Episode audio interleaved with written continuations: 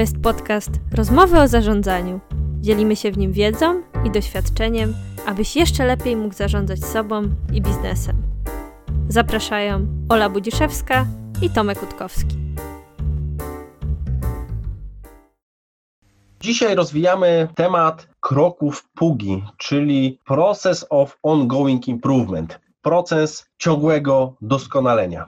Mówiliśmy w pierwszym odcinku o tym, że należy ustalić cel i sposób pomiaru. To jest krok zerowy dodany przez tłumaczy polskiego wydania książek na temat teorii ograniczeń. Natomiast te pięć kroków ja teraz je podam i przypomnimy bardzo krótko e, te pierwsze kroki i rozwiniemy od drugiego do piątego te punkty, żeby pokazać, co one znaczą i że słowa mają znaczenie precyzja tych słów ma znaczenie, za nimi się dużo kryje. Jak już ustaliliśmy cel i sposób pomiaru, to pierwszy krok jest zidentyfikuj ograniczenie. Mówiliśmy o tym w poprzednich odcinkach, że musimy zidentyfikować ograniczenie systemu, a kolejny krok to jest wyzyskaj ograniczenie, później podporządkuj wszystko powyższej decyzji, wywinduj to ograniczenie i podpunkt piąty wróć do kroku pierwszego i uważaj, żeby inercja nie była ograniczeniem. No i teraz z Olą się odniesiemy do tych poszczególnych punktów, czyli ma, wiemy już, co jest ograniczeniem. No to punkt drugi, chcemy wyzyskać to ograniczenie.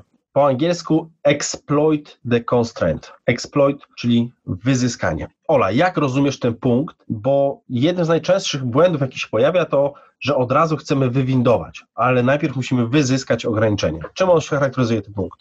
Może nie mówmy o błędach na początku, najpierw postarajmy się to dokładnie wyjaśnić, bo te słowa, które są tu użyte, mogą być bardzo niezrozumiałe. My naturalnie w języku polskim nie używamy takich słów jak wyzyskaj i wywinduj. To są te dwa najtrudniejsze punkty właśnie. Exploit, czyli wyzyskaj ograniczenie, takie jest polskie tłumaczenie tego sformułowania. Exploit to będzie wyzyskać, wykorzystać, eksploatować, użytkować. Chodzi o to generalnie, żebyśmy mając już nasze ograniczenie zidentyfikowane w firmie, to może być w małej firmie czas właściciela. W firmie produkcyjnej to będzie jakaś maszyna, która działa z najmniejszą wydajnością, a jest na każdej możliwej linii produkcyjnej, którą mamy, na każdej ścieżce produkcyjnej, którą mamy w firmie. I takie miejsce należy nie na początek dokupywać nowych rzeczy, tak jak już tu zaznaczyłeś, Nie należy od razu wywindowywać tego ograniczenia, czyli zwiększać jego mocy, tylko na razie skupmy się na tym, co już mamy, a z czego prawdopodobnie nie potrafimy jeszcze korzystać. W wyzyskaniu ograniczenia chodzi o to, żebyśmy w jak największym stopniu wykorzystali to, co już mamy. Czyli mam jeden mój czas właścicielski, mam jedną konkretną maszynę, mam rurę, w której jest jakiś zatkany przepływ i musimy coś zrobić, żeby lepiej z tego zasobu korzystać. Czyli w wypadku czasu właścicielskiego skupiać się na tym, co najważniejsze, a może inaczej zorganizować swój dzień. Może nie jesteś rannym ptaszkiem, może jesteś wilkiem i powinieneś wstawać później, będziesz efektywniejszy i będziesz lepiej pracował, a nie podporządkowywać się do tego, jak pracują inni. To może być cokolwiek. Z maszyną przypilnować, żeby ona non-stop działała w firmie, żeby ona cały czas produkowała, żeby nie było na niej przestoi, żeby czas przełączenia tej maszyny na nową partię produkcyjną był jak najkrótszy. Jak mamy rurę, to może być, nie wiem, blanie kreta, przepchanie tej rury, sprawie udrożnienie po prostu. Czyli wprowadzenie jakichś zmian, czy to zmian organizacyjnych, czy jakichś innych, które usprawnią sposób, w jaki to ograniczenie działa, bez powiększania zasobów, jakie mamy. Czyli na początku nie chcemy zwiększać inwestycji, nie chcemy inwestować, tylko chcemy te rury udrożnić, przepchać, przeczyścić, żeby jak najlepiej skorzystać z tego ograniczenia tymi zasobami, jakie mamy. Czyli być może jeśli jeden dział w firmie jest naszym ograniczeniem, bo w nim się wszystko zapycha, to być może osoby w innych działach mogą pomóc lepiej działać w tym danym dziale. Czy dobrze, dobrze to rozumiem? Albo osoby, albo nawet bardziej ja bym w tym punkcie weszła do tego działu i zobaczyła, czy na przykład inżynier, który ma jeździć w delegację i ma wymyślać nową technologię, która dla nas jest ograniczeniem, bo nie mamy technologii, jesteśmy do tyłu za konkurencją i on jeździ w delegacje, żeby rozpoznawać nowe technologie, czy on na przykład nie rozlicza tych delegacji, bo tak grzyba on ma się tym zajmować. Jakby on powinien tworzyć, myśleć, tak? Uh-huh. Jeżeli on jest naszym ograniczeniem, to niech pani sekretarka mu rozlicza te delegacje, po co tym zajmować. Więc bardziej na zasadzie sprawdzić na początek, czy to nasze ograniczenie robi wszystko to, co powinno, czy zajmuje się tylko tą pracą, którą powinno się zajmować, czy tam nie ma przestojów. Czy nie jest na przykład tak, że mamy jednego super wypasionego grafika, bo robimy strony internetowe, akurat jesteśmy taką firmą, mamy jednego grafika, i na przykład on jest tym ograniczeniem, on zawsze ma najwięcej zadań, ale okazuje się, że na przykład on nie dostaje odpowiedniej paczki informacji. Aha. I to wraca do poprzedniej osoby, do jakiegoś klienta czy do kogoś, bo coś jest nieustalone. No i on musi czekać na komplet informacji, mimo tego, że praca mu się piętrzy, a on w sumie nad niczym nie pracuje, bo czeka na odpowiedzi. Aha. No to zróbmy coś, żeby on zawsze dostawał komplet, tak? Że dopóki nie są wszystkie punkty z jakiejś tam checklisty odhaczone, to nasz super grafik nie dostaje roboty, no bo szkoda jego czasu. Tak, no z tym wyzyskiwaniem mi się też kojarzy ta metoda drum buffer rope, czyli potrzebujemy też odpowiednich buforów przed wąskim gardłem. Czyli jeśli ta maszyna ma pracować non-stop, to musimy zadbać, żeby były dostarczane w odpowiednim tempie elementy przed nim, żeby nie musiał stać. Żeby ten operator, jeśli się nie wyrabia, to nie musiał na przykład zamiatać podłogi dookoła, żeby było czysto. Wiadomo, że musi być czysto, ale być może faktycznie ktoś inny może się tym zająć, zamiataniem. Jeśli on jest tym ograniczeniem, czyli wyciskamy jak najwięcej z tego naszego ograniczenia, jak już je zidentyfikowaliśmy, bo może się okazać, że jak już wyzyskamy to ograniczenie, bezkosztowo można powiedzieć, czyli nie, nie doinwestowujemy, to już znacznie poprawimy przepływ. I tutaj ja chciałem wtrącić ten jeden element z wykładu e, pana Goldrata, w którym on podaje przykład fabryki, która ma maszynę i ona jest ograniczeniem. No i przy zmianie ekipy, czyli przyjeżdża pierwsza zmiana i wymienia się z drugą, dowozi, jednych dowozi autobus, drugich zabiera, ta maszyna musi zostać zatrzymana na czas zmiany tych osób. I to jest powiedzmy pół godziny w czasie dnia. Ale okazuje się, że rozruch tej maszyny to jest kolejny czas i tracimy cenny, cenny czas przerobu tej maszyny, która jest ograniczeniem. No i w tej firmie był taki paradygmat, że musimy ciąć koszty. No i oczywiście to, to jest słuszne, ale żeby nie doprowadziły do skrajności, bo tam doszli do wniosku, że nie mogą sobie pozwolić na wyższe koszty, żeby na przykład jednego pracownika dowozić poza tym autobusem, który jeździł codziennie. I okazało się, że oszczędzając kilkaset dolarów miesięcznie, tracą dużo, dużo więcej przez to, że ta maszyna nie pracuje w sposób ciągły. To jest taki jeden z przykładów takiego też mentalnego nastawienia, że czegoś się nie da zrobić, bo od zawsze tak robiliśmy i, mhm. i tyle. To jest bardzo dobry przykład, który pokazuje, że potrafimy się na czymś zafiksować i no nie zastanowić się nad szerszym obrazem. To wszystko trzeba policzyć, zobaczyć, czy to nam się rzeczywiście nie opłaca. Druga sprawa jest jeszcze taka, że my bardzo często nie mamy świadomości, jak bardzo marnowany jest czas na ograniczeniu, czy czas w ogóle.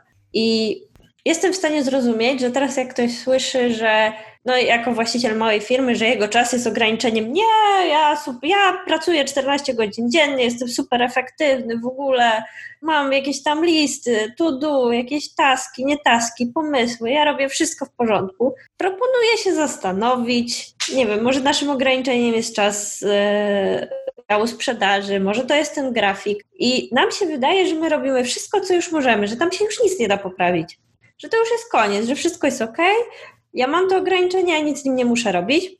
I prawdopodobnie to jest bzdura, bo w 95% przypadków to będzie bzdura. Zazwyczaj większość czasu, czy połowa czasu tego ograniczenia jest marnowana po prostu i my o tym nawet nie wiemy. Trzeba po prostu usiąść na spokojnie, z suchą głową, bez emocji, na luzie i przyjrzeć się, czy tam na pewno nic się nie da poprawić. No jeśli chodzi o tego właściciela, to już też wspominaliśmy w poprzednich odcinkach, no bo faktycznie możemy pracować cały czas, tylko pytanie, czy te wszystkie zadania, które my robimy, to są te ważne zadania, czy my powinniśmy na nich się skupiać i przez to byśmy wyzyskali te ograniczenia. Może jeszcze mm, później wrócimy do tego punktu. Myślę, że też przy kolejnych odcinkach będziemy wracać przy takich case'ach, takich przykładach e, z życia. Też będziemy rozmawiać z gośćmi, będziemy pytać o te różne sposoby wyzyskiwania ograniczeń.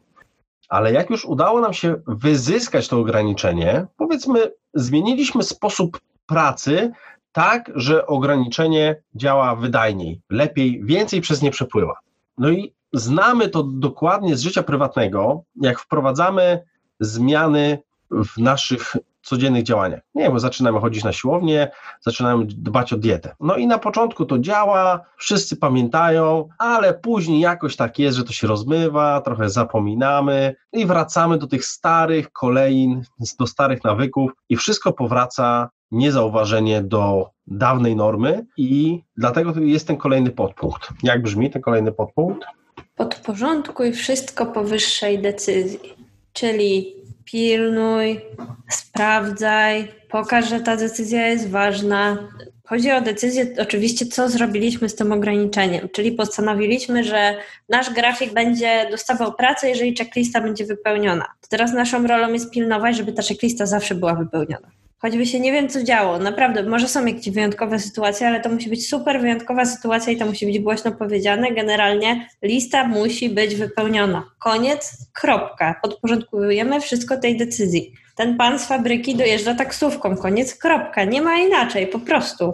I wszyscy tego pilnujemy i nie ma, że pan z dzisiu, który miał dojechać, musiał jeszcze fajkę zapalić przed wyjazdem. Nie, on jedzie, koniec. Nie ma w ogóle dyskusji na ten temat. I to jest bardzo trudny punkt. No właśnie taki niepozorny ten punkt, no, no podporządkuj wszystko tej decyzji. Czyli jak już podjęliśmy decyzję, co zrobić z tym ograniczeniem, no to tutaj potrzeba dyscypliny, żeby tego pilnować, żeby to weszło w nawyk.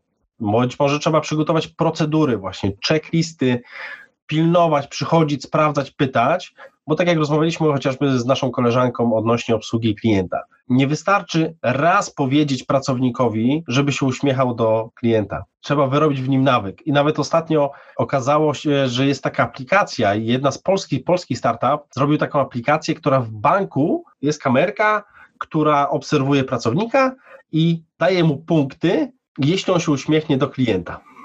E, to bardzo dobrze zaczęło działać, natomiast mm, faktycznie trzeba by więcej e, na ten temat posłuchać, bo były zarzuty, jakieś artykuły, że to trochę inwigilacja, już takie bardzo wchodzę w prywatność. Okazuje się, że ci pracownicy mogli to włączać dobrowolnie, te dane nie były nigdzie gromadzone, tylko te punkty się zbierało, można je było wymieniać na różne rzeczy i to nawet pomagało tym osobom, nawet bo jak się uśmiechamy, to nam pomaga. Więc chcę tylko pokazać e, tym przykładem, że wyrobienie pewnych nawyków nowych jest trudne, ale da się to robić, ale trzeba to wspierać, non-stop monitorować, przypominać, trenować, bo być może jednym e, z takich elementów tego wyzyskania jest po prostu szkolenie ludzi, edukowanie, trenowanie, a niekoniecznie zatrudnianie nowych osób. Nie? Bo, bo to też może być taka pokusa. Nie wyrabiamy się, mm -hmm. to mhm. zatrudnijmy Łapka. E, więcej osób.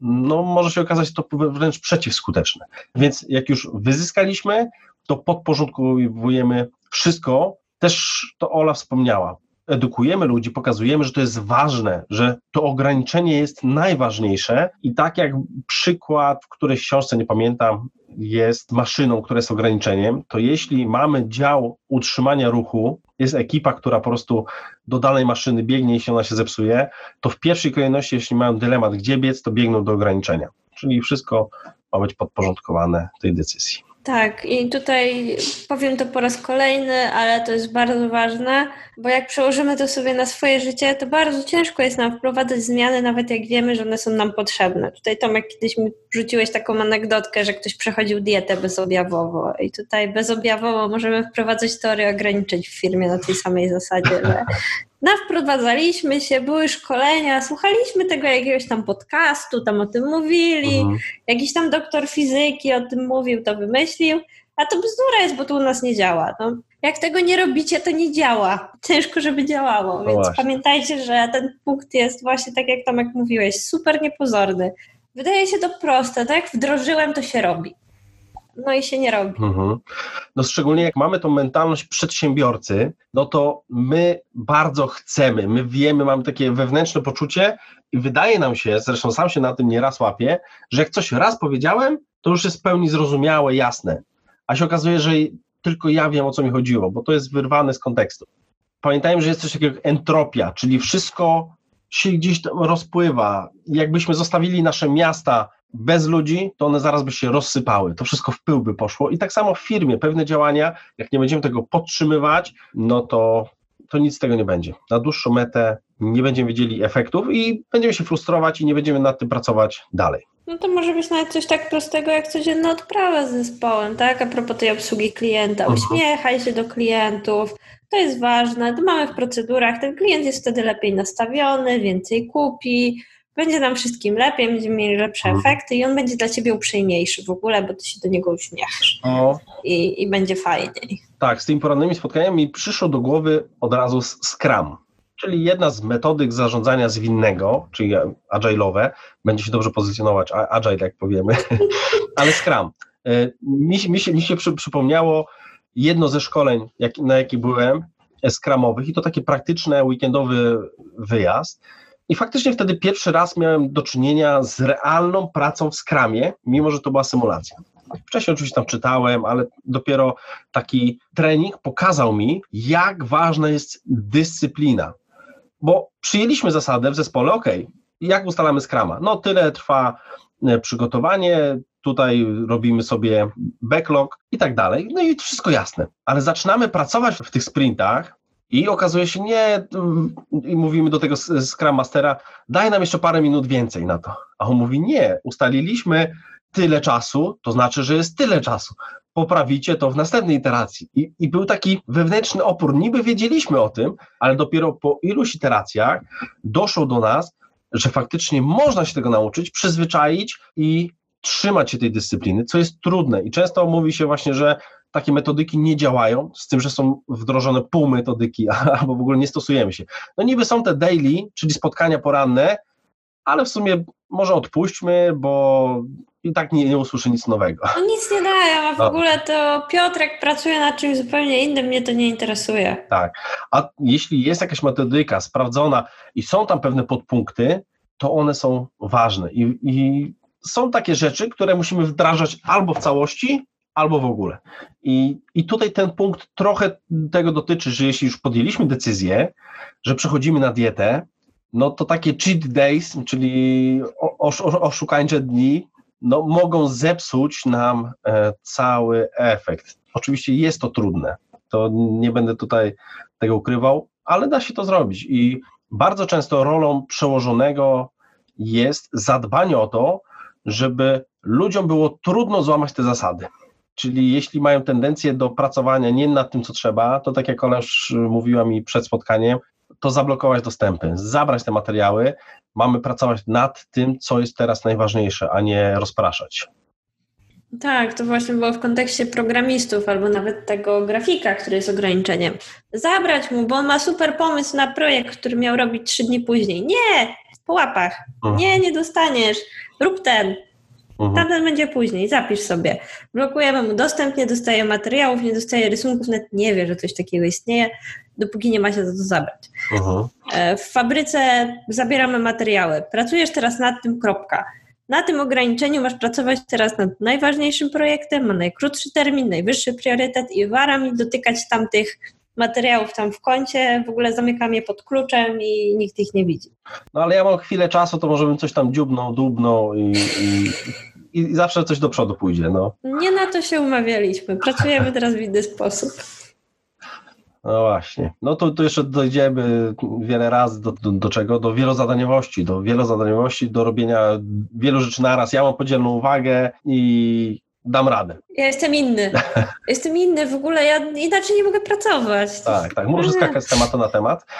I właśnie nawet praca nad tą wielozadaniowością już jest pierwszym wyzyskaniem ograniczenia. To, żeby nie skakać z tematu na temat, kończyć zadania, no ale to jest znowu dłuższy, dłuższy temat. Myślę, że tutaj nie będziemy się na tym dłużej skupiać. Dobra, powiedzieliśmy sobie, że musimy wyzyskać ograniczenie, czyli namierzyliśmy je, wyzyskujemy tym, co mamy, później trzymamy się z żelazną dyscypliną podjętych decyzji, podporządkowujemy wszystko i dopiero później jest kolejny krok, czwarty, czyli wywinduj to ograniczenie. Elevate the constraint. Elevate, wywinduj. Jak jeszcze można przetłumaczyć to elevate? Wywinduj, wywindować, wydźwignąć, budować, podnieść, mhm. powiększyć. Tutaj no, można poszaleć. Można, można. Tutaj zatrudniamy drugiego grafika. Okej, okay. bo dlaczego dopiero przechodzimy do tego punktu? Bo może się okazać, że wcześniej wyzyskanie tego ograniczenia już sprawiło, że to nie jest ograniczeniem naszym. I bez sensu byłoby kupować drugą maszynę, skoro zaraz się okaże, że inna jest mhm. znowu naszym ograniczeniem. Więc tu już zrobiliśmy wszystko, co można bez inwestycji, przynajmniej dużych inwestycji finansowych. I teraz myślimy, dobra, już pracujemy w zdyscyplinowany sposób, już to ograniczenie działa lepiej, ale nadal potrzebujemy więcej mocy przerobowych. No więc myślimy, jak podwyższyć, wywindować to ograniczenie. No i w tym przykładzie z rurą kanalizacyjną, o którym Ola wspomniała, to wcześniej w tym exploit, czyli wyzyskanie ograniczenia, użyliśmy kreta, jakichś tam przyciorów, wyciorów, wyczyściliśmy te rury, kolanka wszystkie wyczyściliśmy, Błysk. dobrze to poskręcaliśmy.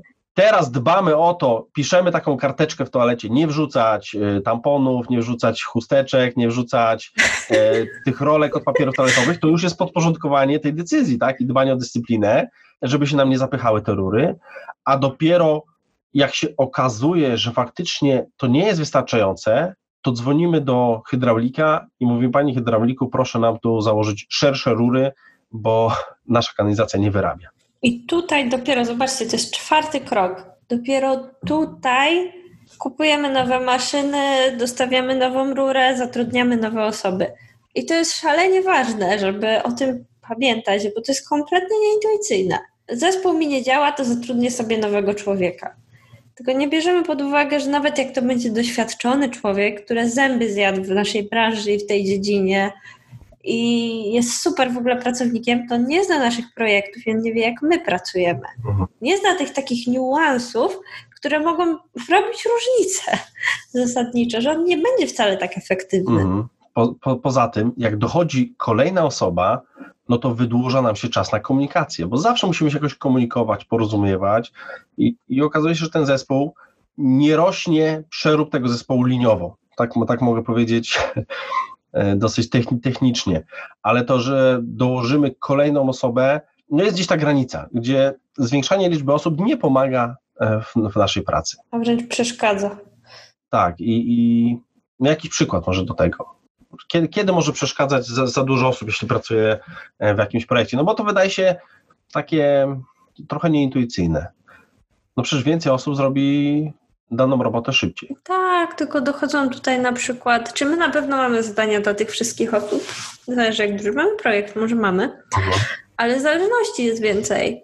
Czyli coraz więcej robi się takich problemów komunikacyjnych typu, tak jak u mnie w firmie czasem to nazywałem, orientuj się. Aha to już jest zrobione. Albo to było ustalone dwa miesiące temu, nie wiedziałeś o tym.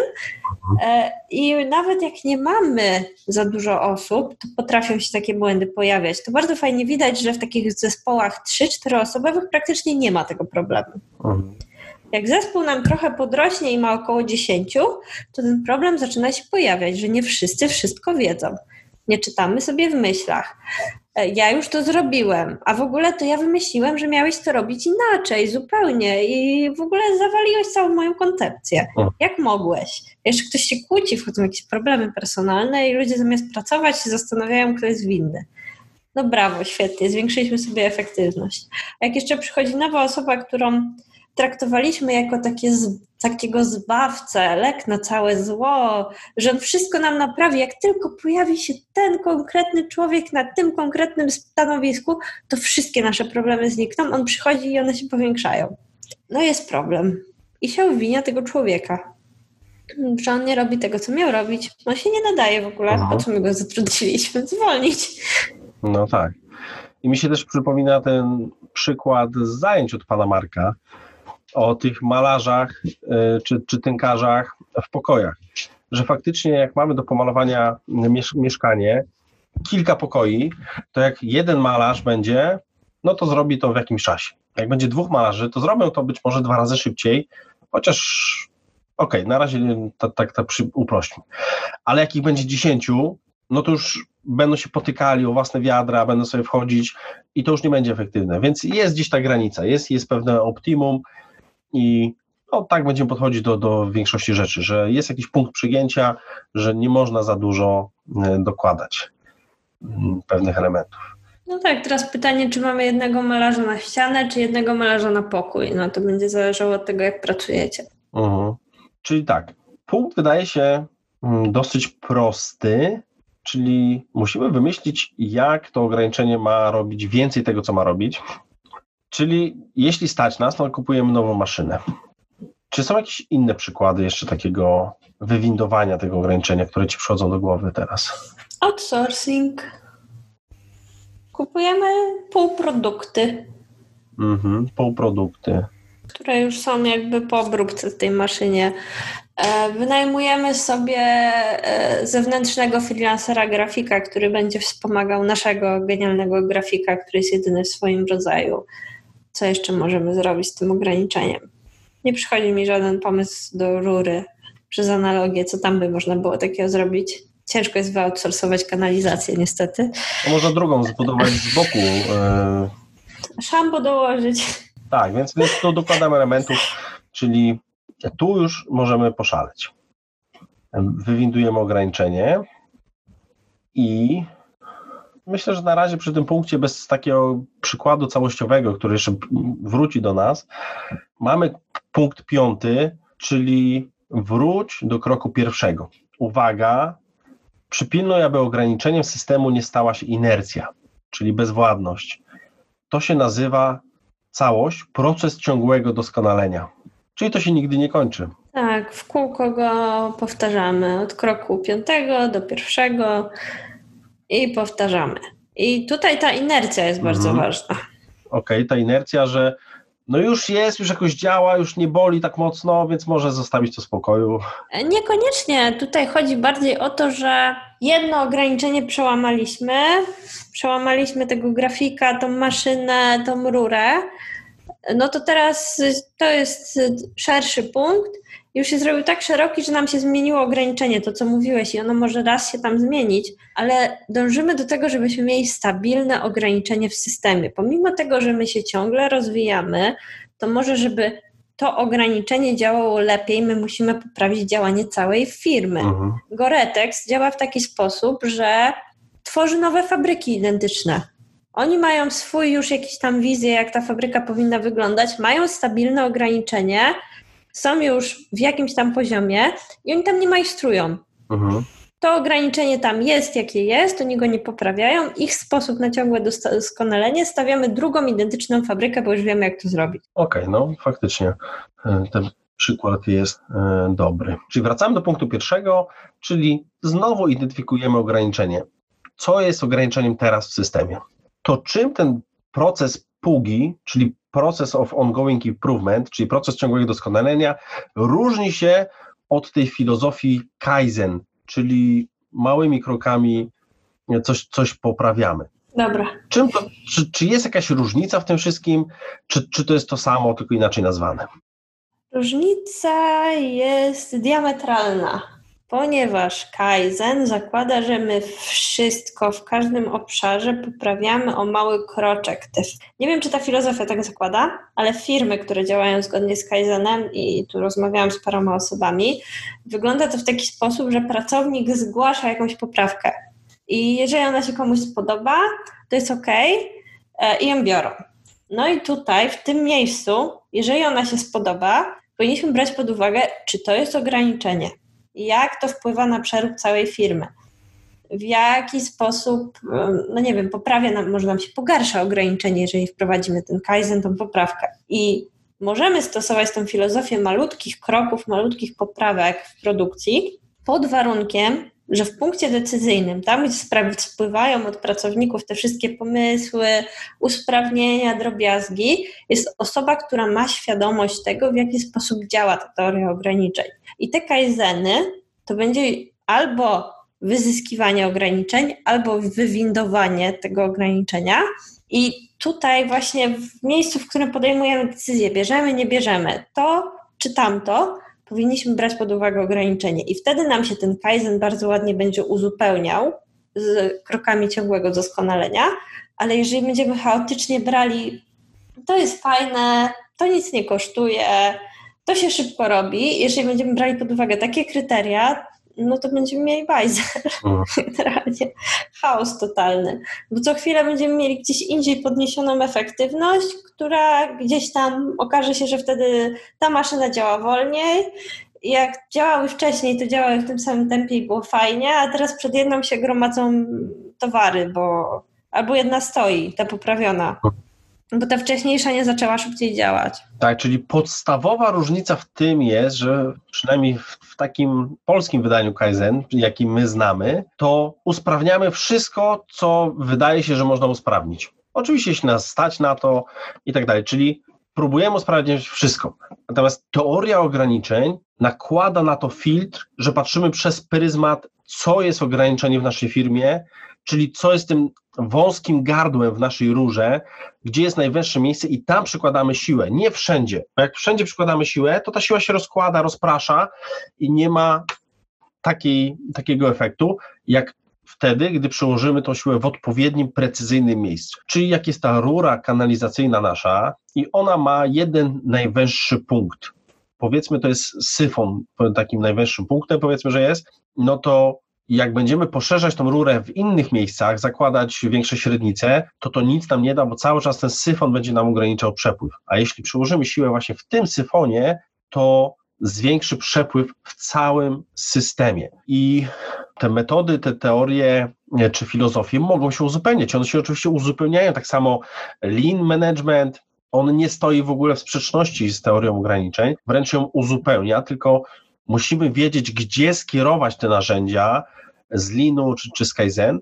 No i tutaj mi się nasuwa duży kolejny podpunkt, który będzie musiał być rozwinięty e, w przyszłości, a mianowicie lokalne optima, lokalne usprawnienia, fragmenty, pracujemy tylko nad fragmentem systemu. My oczywiście o tym wspominaliśmy, mówiliśmy, ale to, to wraca. To jest klasyczny problem, jak mamy źle opomiarowaną firmę nie pod tym kątem, co trzeba, nie wiemy, co nas ogranicza. Tak, i to chyba powinniśmy byli nawet na początku powiedzieć, teraz się może trochę skorygujemy, bo te kroki ciągłego doskonalenia, ich się nie stosuje w jednym dziale. Je powinniśmy stosować w jakimś zamkniętym systemie. To może nie musi być jakaś cała firma, bo może mamy dwie jakieś ścieżki, które działają niezależnie, mhm. ale to musi być wystarczająco duży system, żeby on jakby generował pieniądze poprzez swoją pracę, cały ten system. To może być kilka działów, może być jeden dział, może być nawet cała firma. I powinniśmy zwrócić uwagę na to, żeby wprowadzając te założenia, które daje teoria ograniczeń na przykład, albo część tych założeń, bo też nie trzeba wszystkich, tylko trzeba to dobrze rozumieć, tak? Kroki póki trzeba wkładać w pakiecie, no inaczej się nie da, tak? I w pakiecie do całego jakiegoś większego systemu, no bo bez tego to nie ma sensu. No co z tego, że będziemy mieli super mhm. szybki dział sprzedaży, jak nam produkcja nie wyrabia, albo odwrotnie. No i wracamy do początku. Musimy sobie zdawać sprawę, co jest naszym ograniczeniem i jak z tym wszystkim e, pracować, jak to doskonalić, żeby zwiększać przepływ w całej firmie, w, cał, w całym systemie i być przygotowanym na to, kiedy może nam się zmienić to wąskie gardło, czy to ograniczenie. I też są przykłady firm, to tak ku przestrodze, że to ograniczenie może wędrować sezonowo, czyli jest wysoki sezon i co innego jest ograniczeniem, jest niski sezon i coś innego. I być może to jest ok dla nas, przyjmujemy, że po prostu tak pracujemy, a być może coś da się z tym zrobić. Natomiast to już są po prostu przykład po przykładzie, trzeba przerobić i zobaczyć, jak to może wyglądać. Ja byłem na jednej konferencji, to był przykład firmy budowlanej, gdzie to faktycznie w wysokim sezonie ograniczeniem był załadunek busa z narzędziami dla ekip budowlanych i wtedy wiedzieli, że po prostu żeby wyzyskać to ograniczenie, podporządkowują wszystko tej decyzji, mhm. czyli nawet panie z biura szły i pomagały załadować to, co dały radę na przykład. Nie? To są takie no niby proste rzeczy, ale pokazujące, że jak już podjęliśmy decyzję, że chcemy wyzyskać to ograniczenie, to robimy co w naszej mocy, żeby wesprzeć ten element systemu firmy. Zwróćcie też uwagę, że tak jak już omówiliśmy z grubsza te wszystkie kroki, one mogą być bardzo różnie stosowane w różnych miejscach i to ograniczenie może być czymkolwiek. To może być załadunek, to może być maszyna, może być dział, to może być jeden człowiek, może być czas tego człowieka już tak bardziej precyzyjnie. Jakieś narzędzie, to naprawdę może być cokolwiek. I czasem jest dlatego właśnie ciężko to znaleźć. No właśnie, tak, tak szukanie ograniczenia jest wymagające, bo też potrzebujemy danych, potrzebujemy informacji, a bardzo często w firmach nie ma tych informacji, albo są gdzieś zagrzebane, są przekłamane. Dlatego staramy się edukować, przekazywać tą wiedzę, szczególnie tym osobom, które zaczynają, czy chcą poukładać tą firmę, żeby myśleć od początku o tym, jak o systemie, jak to pomiarujemy, jakie wnioski z tego wyciągniemy, żeby nie okazało się, że tak z rozbiegu zbudowaliśmy coś i nie wiemy tak naprawdę, jak to działa zaczęło pączkować, rosnąć i w ogóle nas już przerosło jak chiński system scoringowy, który już nikt nie wie na jakiej podstawie dodaje punkty. Aha. No właśnie, są, są przerażające rzeczy na tym świecie, ale, ale my nie o tym. Tak, nie, nie, nie tym razem może. Też nie chciałbym tu, żeby to zabrzmiało, że my tam tą teorię ograniczeń jakoś wychwalamy jako religię. To jest po prostu pewna filozofia, która bardzo dobrze spina różne teorie czy różne modele zarządzania. Według mnie to łączy mnóstwo metodologii czy narzędzi, które powinniśmy używać, powinniśmy stosować, ale w odpowiednich miejscach, czyli poprawiamy skupienie, zwiększamy skupienie tego naszego narzędzia. Czyli jeśli korzystamy z narzędzia typu jedne z narzędzi linowych, e, z lean management, to musimy wiedzieć w którym miejscu, gdzie można zmniejszyć zapasy, a gdzie nie powinniśmy ich zmniejszyć, a wręcz powinniśmy zwiększyć zapasy czy bufory. No tu, tu się nazywa to e, buforami. To łączy się. Natomiast mój wniosek jest taki, że najpierw myślimy nad tym ograniczeniem, pracujemy z teorią ograniczeń, a później dokładamy kolejne narzędzia, które pozwolą nam wyzyskać czy wywindować ograniczenie. To już są e, rzeczy kolejne, dlatego zidentyfikowanie tego i praca w taki uporządkowany sposób, zdyscyplinowany, pozwala nam korzystać z dobrodziejstw różnych filozofii i różnych narzędzi w usprawnianiu firmy całej. Tak, tutaj chyba już temat kroków pługi wyczerpaliśmy łącznie z dygresją tego, że no to niczego nie wyklucza, tak? To jakby ta teoria jest o tyle mocna, że współdziała. Ona nie mówi, że coś jest złe. Narzędzia są narzędziami, trzeba z nich dobrze korzystać. Mhm. I są przykłady, bardzo dużo przykładów, gdzie niewielką siłą uzyskujemy bardzo szybko duży efekt. Warto się nad tym zastanowić, bo faktycznie jak dostajemy pozytywną informację zwrotną, że coś zadziałało, to mamy motywację, żeby pracować na tym dalej, więc też warto szukać właśnie to wyzyskanie ograniczenia, to jest ważne. Co możemy zrobić tu i teraz, żeby zwiększyć przepływ w tej firmie? Bo może nas dopaść taka choroba jak wy, wymów koza, czyli no, nasza firma mogła działać lepiej, gdybym tylko miał kolejny milion złotych. No właśnie, jakbym miał milion złotych, to każdy głupi by sobie poradził w takiej sytuacji, nie? Ale co możemy zrobić z tym, co już mamy, żeby to działało inaczej i żeby już był z tego efekt, nie? Żeby była korzyść. Tego to jest jeszcze jedna. Mhm. To jest jeszcze jedna łapka z tym wyzyskiwaniem ograniczenia taka, że my możemy wpaść na ten pomysł i go odrzucić automatycznie, bo on jest dla nas nieprzyjemny i niewygodny. Ja się z tym źle czuję. Ja, muszę, ja, ja mam inaczej pracować. Ja coś robię źle? W ogóle zawsze tak pracowałem. a jeszcze większa... mamy to ograniczenie, nie? Tak, a jeszcze większa frustracja jest, jeśli jesteś liniowym pracownikiem i widzisz ewidentnie problem, i zgłaszasz to wyżej, a jest on ignorowany, więc pojawia się frustracja i zdajemy sobie z tego sprawę, więc pracować, to trzeba mieć z kim pracować. Trzeba mieć osoby, które będą chciały coś zmienić, żeby system czy nasza firma działała lepiej, zarabiała więcej pieniędzy, bo jeśli właścicielom czy zarządowi jest wygodnie tak jak jest, to albo to nic, nie, to nic nie zmienimy, a nawet to właśnie też zależy, bo to nie wiem, czy Goldrat powiedział, czy kto inny, powiedz mi, jak mnie będziesz mierzył, a będę się tak zachowywał. Mm-hmm. Więc jeśli zarząd jest rozliczany za kwartalne wyniki, to będziemy mieć na przykład krótkoterminowe strzały, a w długim terminie na przykład nie serwisujemy maszyn w tym kwartale, bo mamy słabe wyniki, i, a później się coś wymyśli. Tak. I, no i to zaoszczędzimy na smarach, na, na częściach zamiennych, no ale firma zaraz się wysypie, ale to nic nam się kończy, kadencja za, za pół roku, więc no, są takie przykłady, no patologia. No. To, do czego zachęcamy, to do wykorzystywania tej wiedzy w praktyce, do pracy nad firmą, nad rozwojem tego systemu, nad usprawnianiem i korzystaniem z tych kroków pługi. Ustal cel i sposób pomiaru. Później zidentyfikuj ograniczenie systemu, wyzyskaj to ograniczenie, podporządkuj wszystko powyższej decyzji, wywinduj ograniczenie aż wreszcie wróć do kroku pierwszego i przypilnuj, aby ograniczeniu systemu nie stała się inercja. Dokładnie. Życzymy Wam zrozumienia tych punktów i umiejętnego zastosowania ich w praktyce. Jeśli macie jakieś pytania, problemy, chcielibyście się dowiedzieć czegoś więcej, to nasz kontakt jest dostępny pod tym podcastem.